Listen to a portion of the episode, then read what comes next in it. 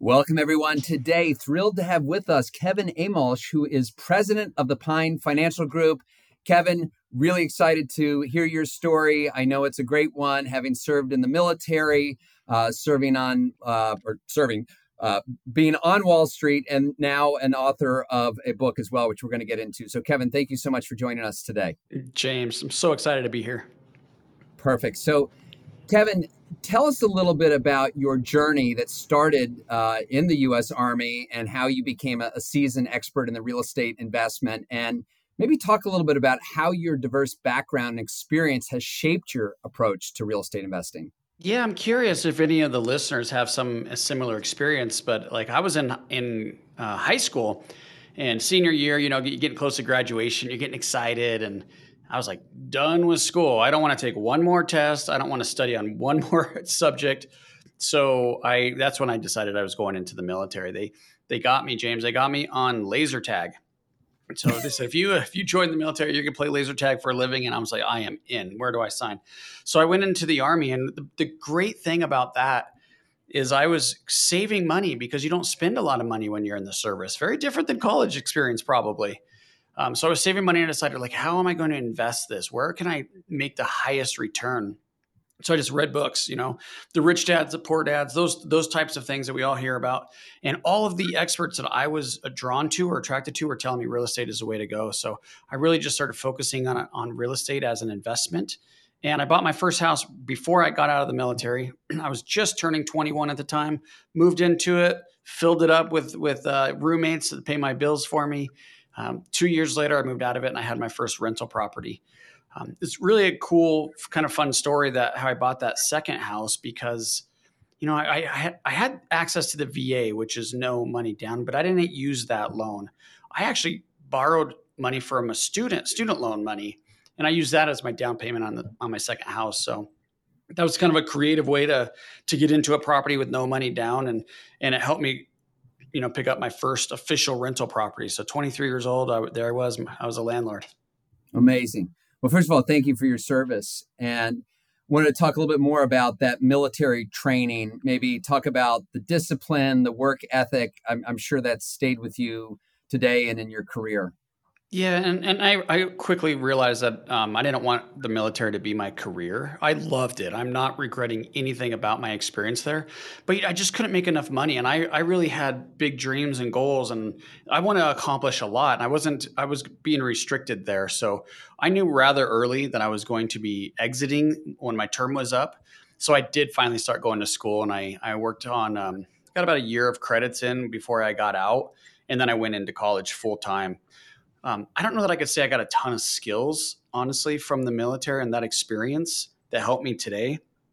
I got that from my father. Um, growing up, he he worked he worked hard, really hard, and um, he was a single father and raised me and my brother and my sister. And I just saw his struggles and his effort that he put into to his success, and that's where I learned it from. But in in the military, for me, it was just like, hey, hanging out with my buddies. Let's let's work hard clearly but it was it was a lot more fun and not necessarily driving towards a goal if that makes sense. Got it. So yeah, surprised with the answer because you think we've actually had recently on the show we've had two different pilots and they've talked about the checklist and how they have a system for what they're doing. So i, I was thinking maybe with the regimented uh, program that maybe that's instilled in you some some type of process for how you go about in, investing. But yeah. it, it, sounds like maybe you pick some of that up on Wall Street. So, uh, but before we get to that, so you end up buying your first house and then renting it out. So most mm-hmm. 21, 22, 23 year olds are not thinking about how do you buy a home, let alone rent it out to friends. So what inspired you at that point to jump in and take that risk? I mean, I'm sure and it sounds like you had read some books, but I'm sure there was yeah. a leap of faith at the time and maybe a little bit of trepidation as far as what you were getting into. Oh, for sure. And and I, I got a FHA loan on that very first one. So I had I did have to save that three and a half percent down payment, but that's what I was doing while I was in, right? Because I was eating at the mess hall, I was living in the barracks. Um, and I'm going to get back to your your question here, but I, w- I want to back up to the two pilots because what I did was very very different than flying a plane. Right, I was a grunt, so I was like the low man enlisted 18 year old kid fresh out of high school. So it was pretty much you do what you're told, and that's it. So there wasn't really much like risk, right? So I wasn't like flying a plane. Um, but so, so back to back to your question about the the inspiration or the motivation. Yeah that I get that question a lot, James, and I got to tell you that's a really tough one to answer because I think everybody's different where, where, they get their their goals and their whys from. But I really wanted I really wanted to be successful. I wanted to feel what it was like to have financial freedom. I, I saw the struggle growing up, right? So I wanted to, and I didn't share this, but we were lower middle class at best. But I didn't know that because he he hid that from us. So he was working really late at night and and he was at all my soccer games. He was at all the practices, and I didn't know that we were fighting and struggling to get through this. Um, but I did see that it wasn't the biggest Christmases like my friends got, and I didn't. I saw that we couldn't go on the vacations unless we were, you know, riding in the car. I didn't. I didn't ride in a plane until I was a teenager. Um, so we didn't. We just didn't have a lot of that. So I wanted that for myself and my family when I eventually had a family. Yeah. No, I. I it's so wonderful that you had that appreciation and that desire to uh, have that um, that security, that financial security. I think sometimes people who are given a lot of things when growing up, yeah. who might even take that for granted, uh, don't realize uh, you know the struggle and and what's required. So uh, maybe it was the tougher road, but you you definitely uh, were fortunate to get started early. And it wasn't terrible, right? I mean, we had, I had a good life. It's just just maybe not as good as some of my, my buddies or my pals. So the whole, and maybe now I'm jumping ahead to your book, but just because you talked about using student loans and FHA, the, the whole notion of the, the no money down. Uh, and I remember even in college, there was Carlton Sheets. He, he was sure, the, yeah. the late night infomercial, buy real estate, no money down.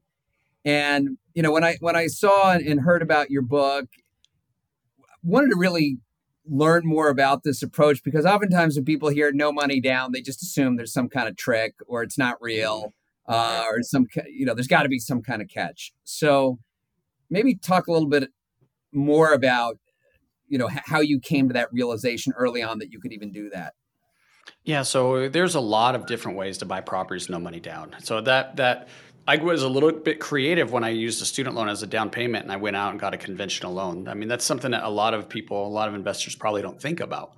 But the cool thing about real estate is you could be as creative as you I mean, there's so many options. You could be as creative as you want to be. Literally, you could do almost anything if you have the right people at the table. So what I learned early on is I can't I can't go to a realtor and and go to a mortgage broker and say, "Hey, let's go find a no money down deal. Can you can you help me? Let's look in the MLS and let's just go go look at houses. It doesn't work like that.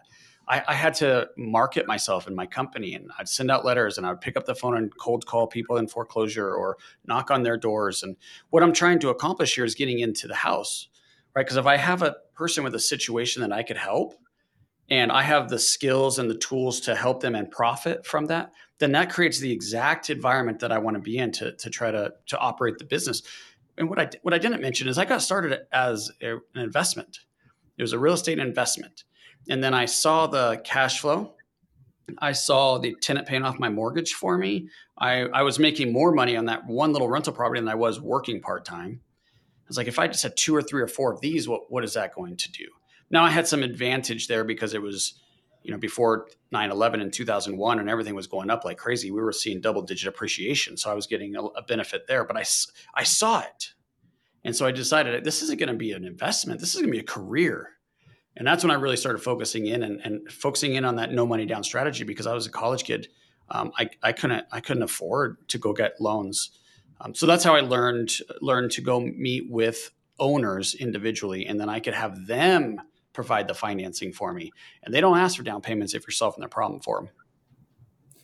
Can you? Why don't we go ahead and dig a little bit more into yeah, that? Maybe you could give a specific example because uh, you know, people might still be listening to this and saying, okay, you know, wait a second. So I, I get if you're going to get some type of FHA loan and it's three and a half percent down, and then you go borrow the three and a half percent from somewhere else. So that that makes sense. But you know, if you're basically telling an owner you're trying to solve their problem, and but you're not bringing any cash to the table I, am not really understanding how that's that's working yeah. so maybe you could break it. so glad you asked so there's there's multiple ways that you could go you could do this but i'm gonna i'm gonna cover the the primary way that i got started in it and then another way that i kind of migrated into um, especially because of the way the market's changed which well, i want to talk about that so I'm, I'm not trying to lead here but the lease option is by far the easiest way to get into no money down real estate in my opinion.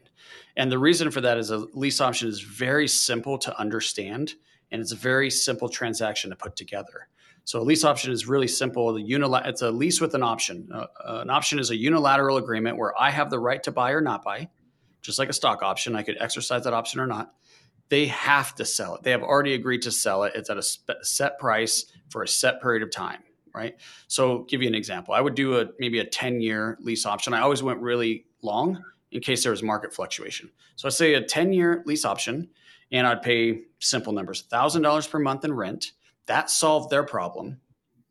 Right, whatever the their problem is almost always double payments or some kind of financial monthly financial pressure. So that monthly nut solved that problem.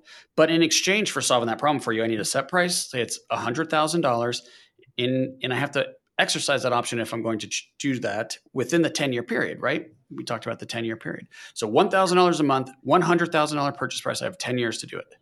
And then I just sublease it out. So maybe I lease it out for 11 or $1,200 a month. Make sure I cover that $1,000 monthly expense that I just created. And then as the property goes up in value, year two, three, four, five, then my that option agreement becomes very valuable because now it might be worth 140, 150, 160 thousand dollars and I have the right to buy it for a hundred. So that gives me a ton of options, right? James, I could sell my option agreement. Hey, give me 10 grand and then you're going to get a $40,000 discount on this house. Or what if I exercise my option and then flip it? I could flip the house. I could sell, resell the house for the full value and make my full 40, 50, 60 grand. So that's just one example of how you can get into real estate with no and money. You've just done this on homes, or does this work for commercial as well? It's it's actually more common in the commercial space land too. A lot of options on land. Um, so I've done it. I've done it on up to four units. I haven't personally done a lease option on anything larger than that, but my company is financing one right now. The guy had a had an option on a, a retail center, and his option is coming due, and so we're going to provide the money to fund it. And there's just so much equity in it; it makes this it's a really simple decision for us to make that loan. Mm-hmm. So, for those of you listening right now, maybe you're watching us on LinkedIn or on uh, Twitter where we're we're streaming, you might say, okay, James, I'm I'm a commercial investor. I'm looking to buy apartment buildings. What what are we talking about? Three, four families. And what I would tell you is in this market, creativity is incredibly important in how you structure transactions. So, Kevin, appreciate your walking us through this. Now, I, am going to try to poke holes in this because, Kevin, if I'm an owner and I'm under distress and you say, okay, I know we're using a thousand dollars a month to keep it nice and easy, but if you can turn around the next day and rent it for 12, 1300, wh- why do I need you for a thousand a month? And then I have to agree to sell my property to you. Why don't I just go find that 12, 1300 dollar a month subtenant myself? Oh yeah, it's actually a pretty simple process here. Uh, when I sit down with an owner of the house, I'm really my goal is to eliminate four options so that I'm the only one. So what are your options when you're going to sell? And and I'm using single family houses because that's where the bulk of my experience was. Um, now I'm doing a ton of commercial stuff on the on the private lending and finance side, so I understand the commercial as well. Let's just let's say it's a hundred unit apartment building, uh, whatever building you want to use, it's all the same. So if I, what are your options when you're going to sell it? You could list it, list it right publicly. You get the MLS or LoopNet or Crexi or whatever it is. You could list it. You could try to for sale by owner, or you could rent it with a property manager, or you could rent it out yourself. So in your objection here, you're you're going after rent it out myself. That's that's what you're suggesting that we we take a look at. So my job would be to eliminate that option for you, right? So James, you want to you want to rent out the house because you know it might rent for twelve hundred dollars. I totally get it. You probably should do that. I mean, tenants are probably going to take care of that property really well, right? And then maybe not. yeah, may, maybe the tenants don't take it. well, how much is it when a property turns over? Or what if what if you're moving? And I'm cruising through examples here, but what if you're moving out of state and that's what's creating the pressure? Well, what if they lock their keys in the house at, at midnight and you get a call at one or two in the morning? How, how what's what's the plan? Let's just talk through the plan so that you're making the best decision. So, Kevin, it's interesting because I'm thinking about what you're describing is probably what Sonder is doing at a much greater scale. They're saying, okay, we're going to basically master lease your entire property, right. and we're going to handle all the, the subletting, right? So, uh, okay, so you're solving my problem because you're dealing with absentee landlords. They don't, it's a headache for them, and you're just your steady income stream just you know makes makes uh, checks the box for them for whatever they need to satisfy with their loan payment or whatever whatever it is uh, and then I would imagine at the time that option price has to be compelling enough that it's at least at or above current market levels. If not, you know, why why would they do that? They're they're obviously not going to give you an under market option. So you're you're basically hoping for future appreciation. Uh, and if, well, and I would, not, I would push back. On, yeah, I'd push back on that. I I would never I mean, I guess you could. You could offer more than the house is worth and just hope for appreciation because the worst case it doesn't appreciate and you don't exercise your option. So it's not a huge risk there as long as you don't have a, a, a you're losing money every month, right? As long as you could c- control that monthly, then you'll you'll be fine either way. But I wouldn't offer to pay someone more than it, it's worth. I, you should probably give me a discount because I'm fixing your problem. So if we're doing a hundred unit uh, building, maybe it's half vacant. Like, what is the problem here that we're trying to solve? maybe your property manager like i had this happen i, I owned a, a uh, what was a 26 unit building in branson missouri of all places and, and my property manager was stealing money from me because it was a cash it was like a cash operation they don't they didn't have in that specific market they didn't have checking accounts and and and bank accounts where they could pay their rent we didn't we didn't have automatic payment options so he literally would go and collect the rent and and I saw maybe half. I have no idea how much how much of it I saw. So that was a problem for me that I I really could use an investor in that market to help me with. Mm-hmm.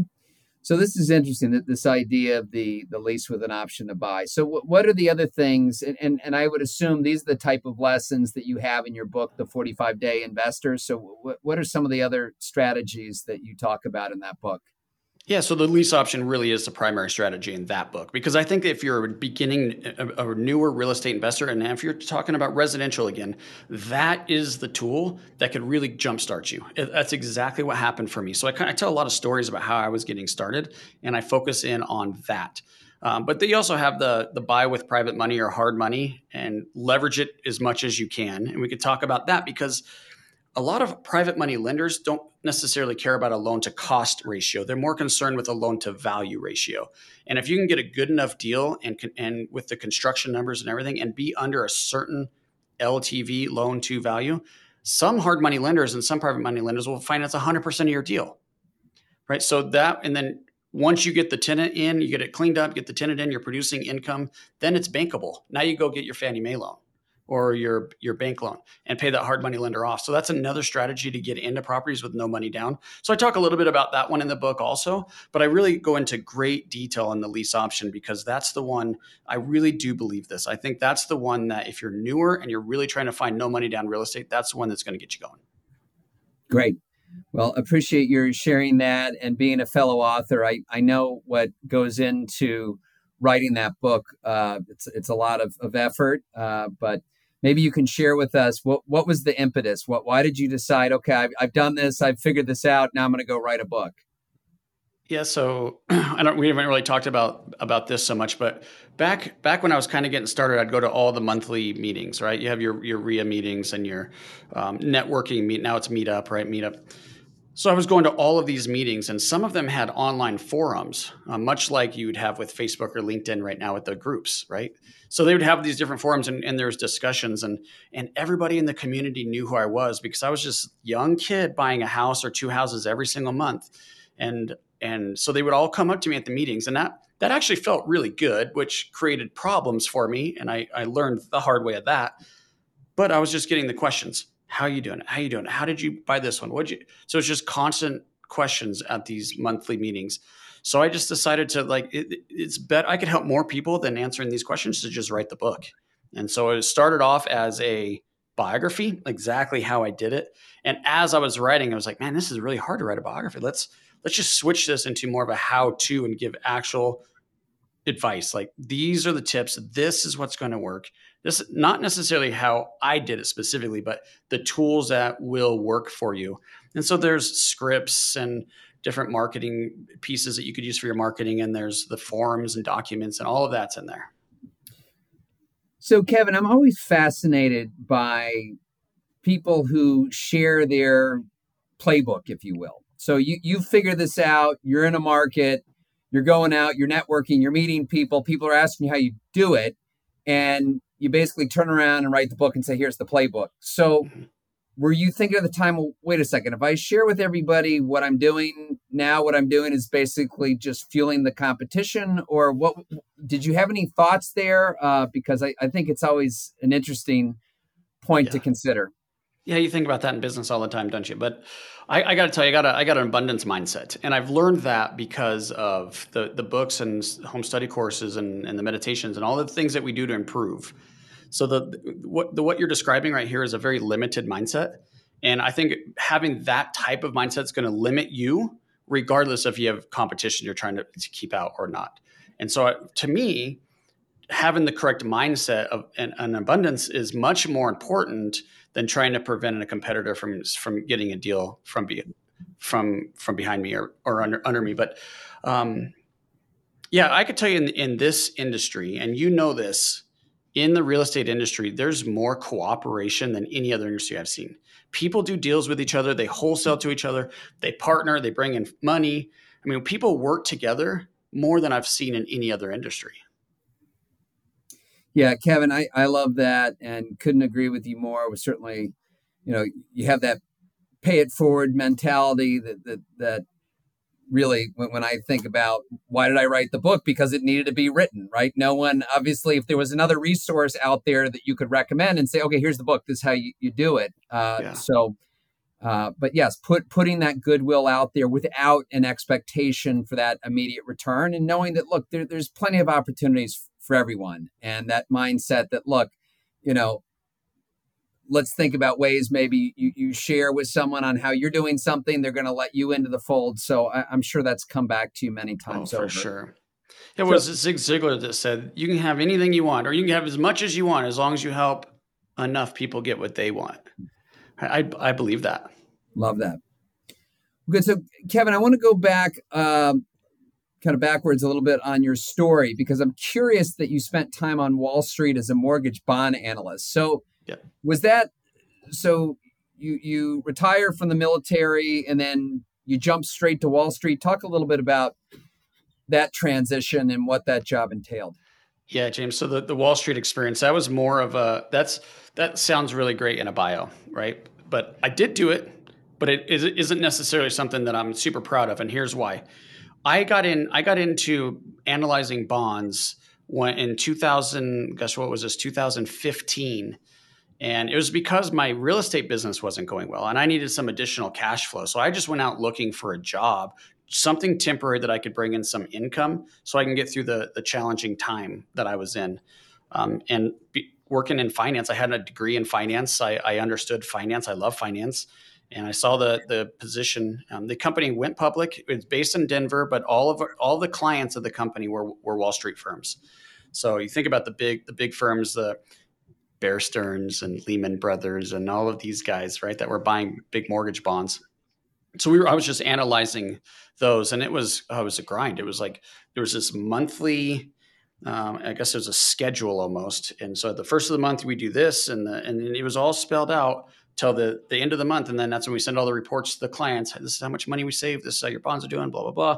Next month starts over, and so it's just really dry and it was challenging and and so I decided to get out of that as soon as I had enough money that I felt comfortable going back on my own. Now, I never stopped investing. Um, I just I just needed this. I just needed a little bit of help as I worked through the challenge. I, I, would like to understand a little bit more, just because in thinking about and if you've read Michael Lewis's The Big Short and talking about, mm-hmm. you know, the the really successful investors that got under the hood and really read all all these. Uh, documents and statements. So I, I don't know if that was kind of part, part of your job to understand what was in these, you know, huge pools of, of mortgages. But, you know, now that we're seeing, and, and right now the, the news in, in New York, uh, everybody's talking about this signature loan portfolio and understanding what is what's really involved there in the collateral. So just maybe only if it's it's helpful to our listeners, the, the kind of diligence or things you were doing to kind of get under the hood and figure out uh, what what these bonds actually consisted of. Yeah, for sure. I'll, I'll, definitely do that. I think it's it's it's kind of fun to talk about this. Um, I did. I was a decade off of my mat on my numbers there because I was thinking 2016 is when I started a new thing, but it was actually 2006. So it was 2004 when I started working in 2004 2005 when I started working as a bond analyst. So all of this was that was coming up. All of these really terrible bonds. Um, you know, these are the high, full of loans with high loan to values, no no credit checks, no income checks, and all of that. Those are the bonds that I was analyzing because I was a subprime bond analyst. So I saw all of that. What is so fascinating about the Big Short and the crash in 2008 is none of us, that entire office, none of us saw this coming. And I, I know some people claim that they they did, but I don't know how because, and just like the the Big Short, like this caught everybody by complete surprise. But now when you look back on it, it's like, why are we surprised? Like we literally made loans to people that couldn't afford them. That's that's what we were doing. Um, but the thing about bond, one thing that I think is important about the secondary market is the bond buyers buy the bonds and then they hire servicing companies to service them. So when you make your payment each month your mor- on your mortgage, that's not going to the owner of the bond, that's going to the servicing company of the bond. And the bond servicers or the mortgage servicers are graded. Right? So they have like Moody's grading and and they can charge more and they get more clients if they have higher grades. Well, one of the things that downgrades loan servicers is defaults. So I get questions all the time. If you're doing this creative financing and you're doing lease options, because lease options could create a problem for the lo- underlying loan. So eh, if you're doing these types of transactions, why aren't the lenders calling them due? Well, the answer to that is because it's not the lender. The lender doesn't even know. It's the loan servicer that might be aware. But why would they call a loan due and put it into a foreclosure when it can affect their rating?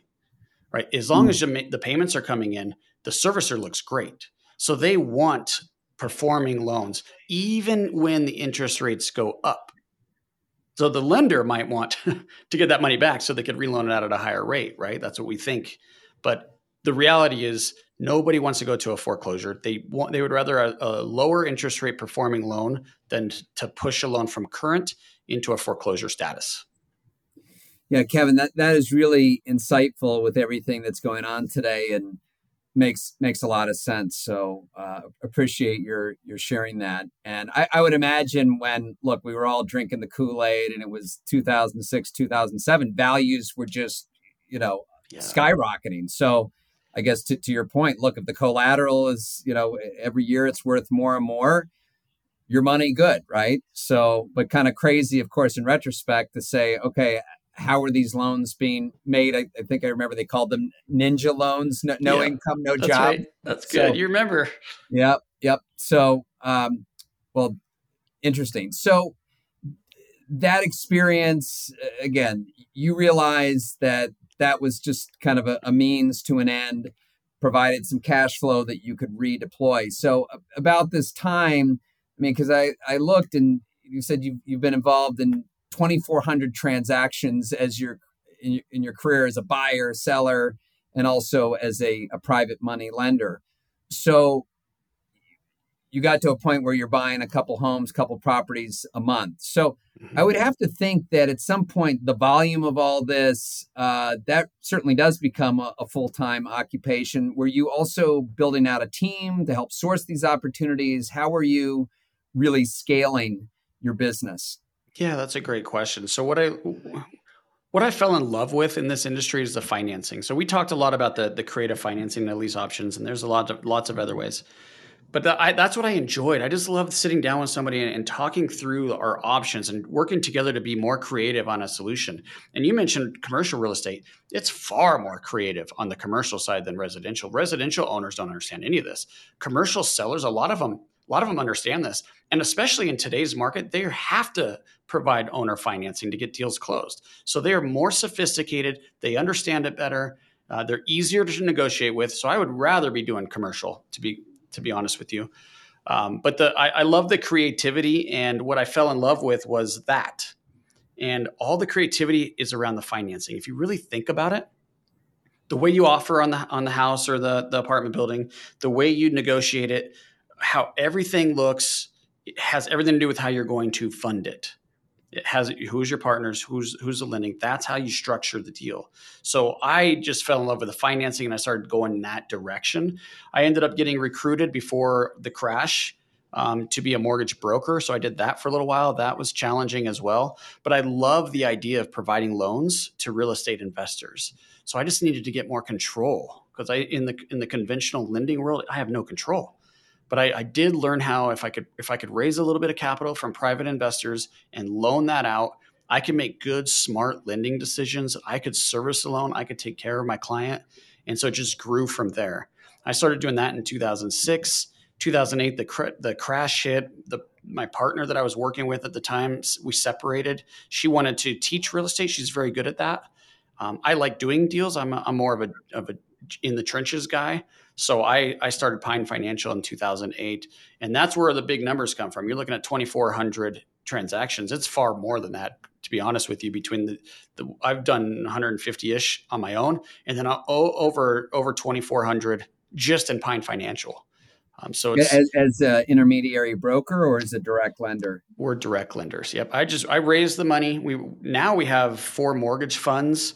Um, one of them's a public fund. It's a Reg A. So we're we're we are allowed to advertise. We could bring in non non um, accredited investors, and then I also sell off loans sometimes to a group of of investors that I've worked with for years to help create liquidity. But everything's in house. We we originate and service hundred percent of our deals right right here. So, Kevin, talk about what type of lending you're you're doing. So, what is the profile of the borrower? How are you structuring those? So, let, us talk about the the loan product first, and then I want to talk about how you're raising the capital to provide. Yep. So, really, there's there's two primary loans. We have a rehab loan, which uh, this is what I was alluding to earlier. We don't have a loan to cost ratio, so I'll finance 100% of the of the deal. Purchase rehab, and closing costs. But we have to stay under 70% of the completed value. And we issue all the construction money and draws to make sure that we're hitting that value. Um, so that's kind of that's the one that started it like flagship. It's it's it's what got me going. Um, but then we're getting some feedback. Well, I don't mind putting a little bit of, of, skin into the deal. We just need a little bit better terms. So we also offer a 90% bridge. Um, there's no construction money in that one. It's just 10% down, and we close super fast. We don't get appraisals or anything on that one. That's really a safe loan. Um, so those are our two primaries. On the commercial side, it's all bridge loans. There's not a set, you can't have a set loan in commercial because everything's just so different. Um, but we do, it's all value add bridge. So think about, we keep going back to these apartments, but if you have a 50% vacant building, banks aren't going to want to finance that. So what are you going to do to clean it up? What how, what are you going to do to get tenants in there paying? Are you raising rents? What's the plan? What's going to get you to that stabilized value? And then we'll finance based on that stabilized value. Um, but whatever capex or uh, construction money that you need to do your plan, we want to escrow that and, and, just just like a rehab loan and issue it in draws. Um, so I guess there's three loans there, two on the residential side, and then we do commercial value add bridge lending. So, Kevin, I would imagine that the most important thing that you're looking at when you're providing debt is what is that ultimate valuation. So, right. how do you get comfortable when you say something like, I'm going to loan 70% of completed value or 90% of the acquisition? So, I would imagine it's really important that you understand the value. So, how do you get your arms, especially with doing this kind of vol- volume? Are you doing appraisals? Are you talk talk to us about how you're getting comfortable with the collateral? Yeah, great question. So I, we do an appraisal on every deal we do, except for those 90 percenters. And if you think about it, if we're doing only 90% of the purchase and you're adding value, you know, you're doing you're funding all of your own construction. That's putting us at a really low loan to cost by the time we get to that that end value. So that's just in fact, I don't even know if we've seen a default on on that product. It's just really a safe loan. So we do our desktop uh, uh, evaluation and I, I think I'm good at valuing properties, and my team is because we look at so many appraisals And we will do 15 or 20 deals in a month's time. So we've we see a lot of appraisals and we know how to make those adjustments and and what to look for. Um, so that one is just a it's an internal uh, desk review, and then the other ones are all full appraisals um, because we really are highly reliant on that, as you mentioned. So, Kevin, not to press on this, but I think one of the challenges, especially with these appraisals, is that oftentimes the comps, what they're using are rear view indicators, right? Mm-hmm. So, you know, we, we know, and we're recording this in September of 23, we had a huge run up in rates. And if you're using comps from a year ago, they're, they're definitely dated, right? So mm-hmm. now I know residential, commercial, there, there's been a different impact in pricing. And in some markets, residential has continued to go up. But just to depress you a little bit on using these appraisals, how are you still getting the comfort level that that value is going to be there today if you run into that situation where your borrower doesn't perform? Well, let's go to the commercial side because I think that's the one that's a bigger concern. Um, I, in fact, I think that we're going to see some significant softening in this space, and, and, I would love to chat with you. I know we don't have time, but maybe another time. Let's let's get on and talk about what's going on in the commercial real estate market. But we we're pretty conservative, so we're at sixty five percent of the value on the commercial side because I do think that the, we need to create some room for softening. Um, and then you're right. Every of course everything's dated because it's what's actually sold. That's what's most important. It, what's actually sold is way more important than when maybe maybe you're not sell later, even if it's pending, right? So we have to take historic data. Even if it closed yesterday, it's already it's already old, right? It's already a day old. So we the the thing about um, the thing about data is you could see median types of values and you could see what kind of market adjustments need to be made. So we're starting to see a lot of market adjustments in appraisals across the board. If, the, if this is the best comp and it's a year old and interest rates were here and cap rates were here well we think cap rates might be here now. So we're seeing that show up in the appraisal. We have to make an adjustment for a, a, an increase in the cap rate. And so they'll they'll ding the value of the property because of market time um, so that's that's one way we're doing it. Um, but again, the main way is just being ultra conservative our, if, on our loan to values. Great, really appreciate your going into the, the details there. And I always try to ask the questions that I think my uh, our listeners would, would want to know. So I appreciate. I love that. it because you really challenge me, James. This is this has been great because you're not just taking what I say. You're like, let's. You really know what you're talking about. well, so let's uh, n- now that you've explained the the approach, and that that makes a lot of sense. Let's talk about how you're raising the capital to do this. So, and I think a lot of our listeners are thinking about uh, how am I going to maybe they've already bought a couple of properties, how am I going to scale it? They're on the equity side, but there's probably not a lot of the listeners thinking about putting out debt. But talk about why you've gravitated more to the debt side than the equity side because you you built up your own portfolio. Obviously, you figured out a way to creatively structure, but it looks like you've gone heavy into the debt side. So, any any reason why you've chosen to focus uh, on the debt side? Yeah, and I'm still buying. So Pine Financial's, one arm, and that produces most of my income. And then I'm, I, I, try to pull that money out of the company as a business owner. That's not always easy, but try to get money out. And I'm still doing my own deal. So I want to build my own portfolio on this side. So I'm still doing both. Um, but here, I love the debt side. I, I do. You, you're you're spot on. Here's why. I love consistency. I want something that I can count on, something that's reliable. Um, I I lived through 2008. I owned almost 60 houses, single family homes, not just doors. Right? You hear all this.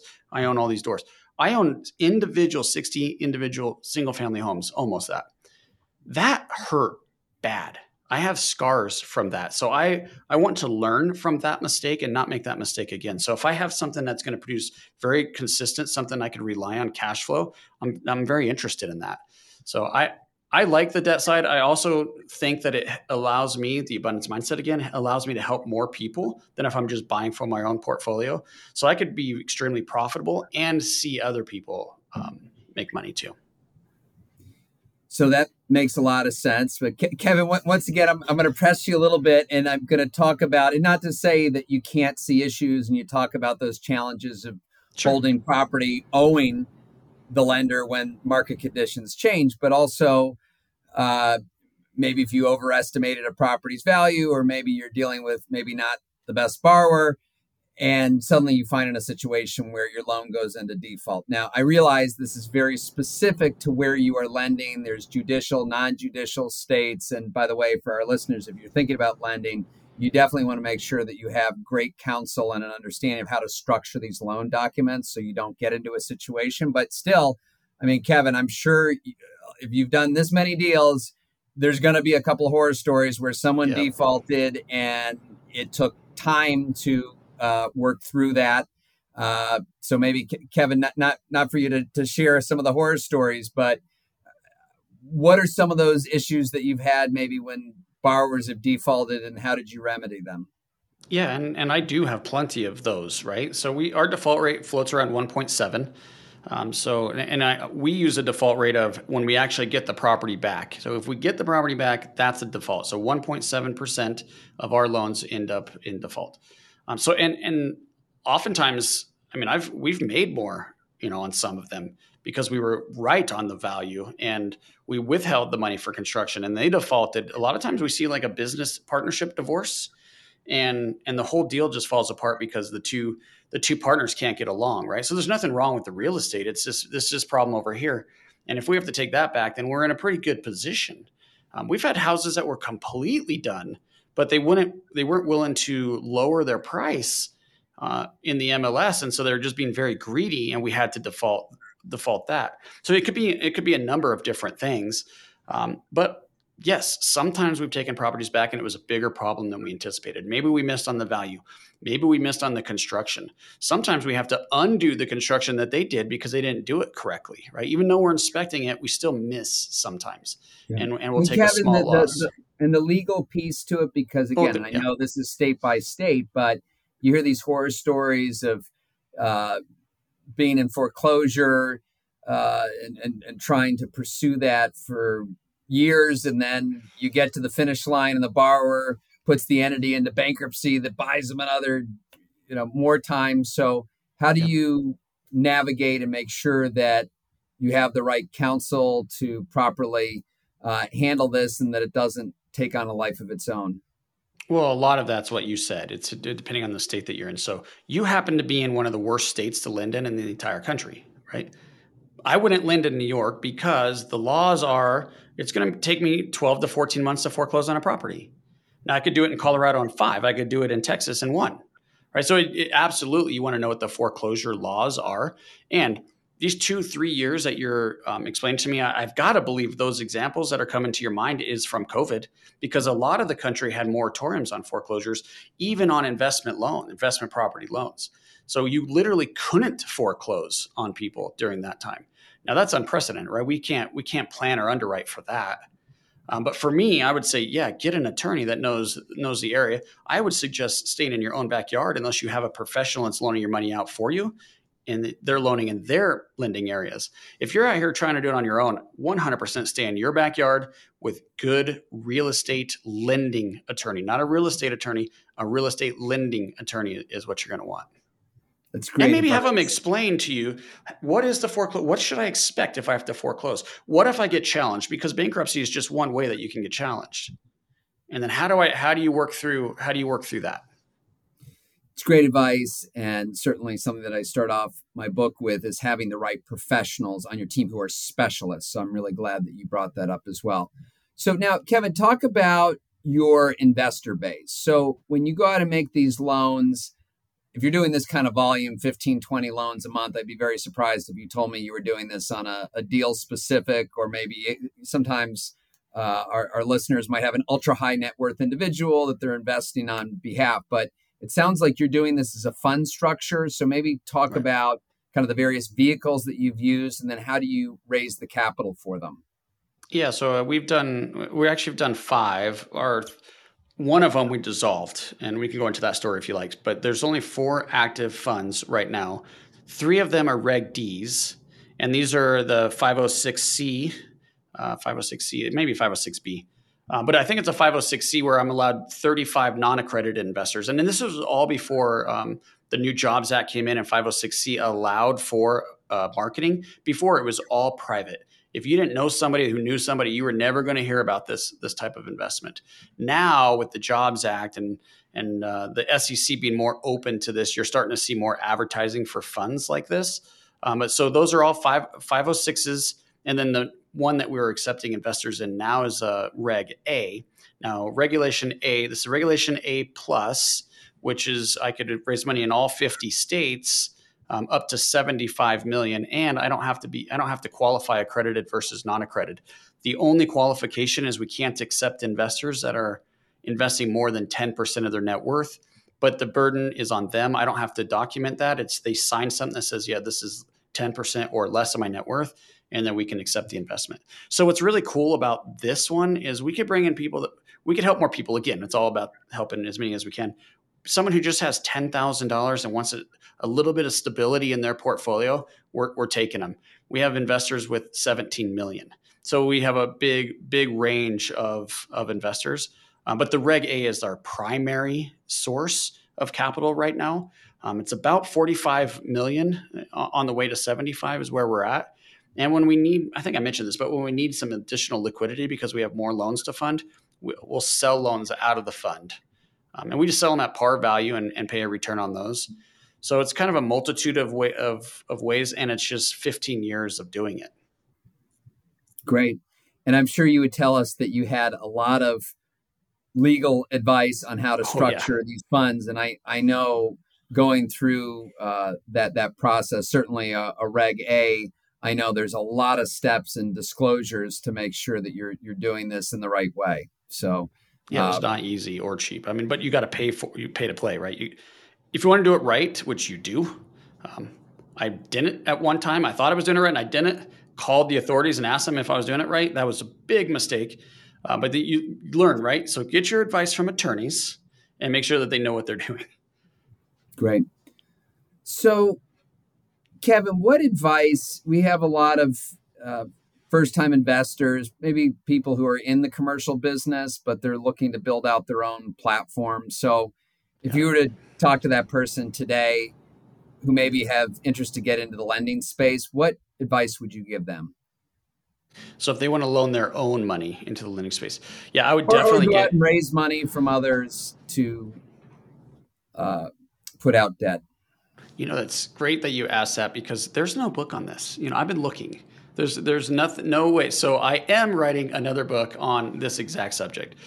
Um, advice I would give gosh, get you, first one you need on your team is, is, an attorney. And now we're not talking about a real estate attorney. We're not talking about a real estate lending attorney. Now you need a securities attorney because when you're raising capital, you are selling a security.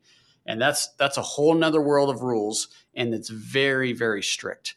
So have a good securities attorney giving you some advice on how to do this. Um, and do not advertise unless you have the appropriate um, the vehicle set up because the, the SEC is looking at that. They're looking at websites, they're looking at social media posts. If you're posting to bring in capital and you don't have the correct uh, notifications or the or uh, qualifications with the SEC, they are going to get you. Kevin, I guess that's the biggest advice. Just yeah, I, I, think our audience takes me to that because sometimes I read, you know, someone tweets or they talk about fundraising and the types of returns that they're guaranteeing, and I, I just to me, that's just red flags. I know, having uh, been involved in, in, two funds myself, understanding e- even if you are uh, Reg A, the disclosure, making promising right. leading statements, solicitation. I mean, th- there's a, a, lot that you need to unpack there and have good good counsel on. So, but just I, I think more uh, the decision of whether or not to, okay. to go into this space. I mean, I, again, I, I think most people think, okay, I want to start by buying properties. Would you say that's good to get a couple of those acquisitions under your belt so you can kind of understand owning and operating property and what it's like to actually be a borrower before diving in right into the lending space? Or do you think there's anyone listening today saying, hey, you know, I I'm not sure where pricing's going. I feel more comfortable at lending at a certain basis. And I certainly talk to buyers who say, hey, I'm not a buyer at this level, but I'm a lender. And then you talk about kind of the predictability uh, of, of the cash flows there. So, would you say to the people listening that maybe jumping right into the debt side as opposed to the equity side? What, what would you say to that? That's a really, really challenging question because now we're talking about someone's specific plan, and everybody has their own passions, their own goals, what they're trying to accomplish. I'm gonna. Try, I'm not trying to dodge the question. I'm going to answer it the best that I can, but I just want to preface this that everybody has different like different passion, right? I like sitting behind a desk and, and underwriting deals. Uh, some people like jumping on a plane and going out and visiting in the field, right? So th- that would be that they would go different like they would go a different route than I, than I would go. Um, I think if you're going to get into the private lending space, you're gonna you're gonna probably make less money over time. I think there's more money on the equity side. I think it's going to be very much more consistent though. So if you if you're looking for some consistency, something that may be a little bit safer, I think the debt side is the way to go for that. If in either case, I think you need to understand how to underwrite a deal, whether you're going to buy it or lend on it. The underwriting is probably the biggest, other than the attorney that we talked about, probably the biggest piece here to staying safe. The good news on the commercial side is if you don't understand the underwriting of a commercial asset, there are people you could pay to do that for you. So get as as close as you can to to knowing it's a good strong deal, and then outsource that on several to just to make sure you're making the right decisions.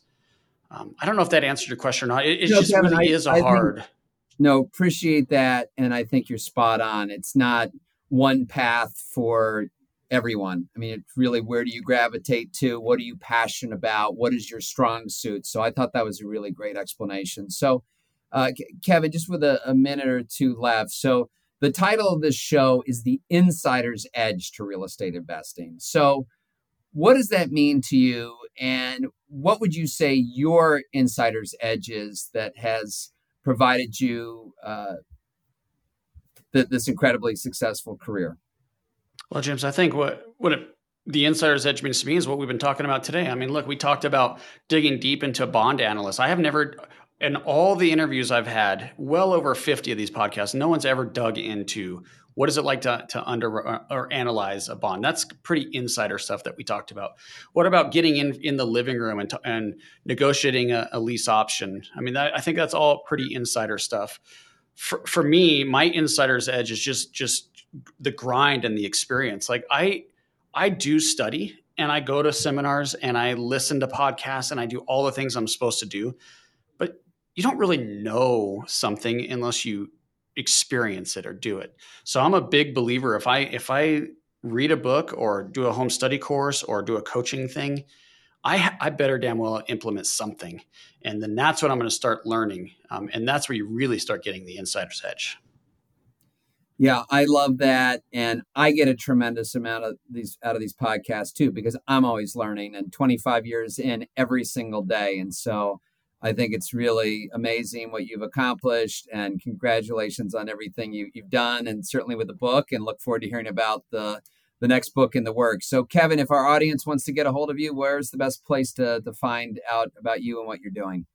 Well, we talked a lot today about um, protecting yourself if you want to be on the debt side. So I did write a report because I get calls a lot. Like, how do I how do I pr- stay safe in this case? Or now what do I do because I made this mistake? So I wrote a report to try to help people. I can give that away if you're okay with me sharing that website.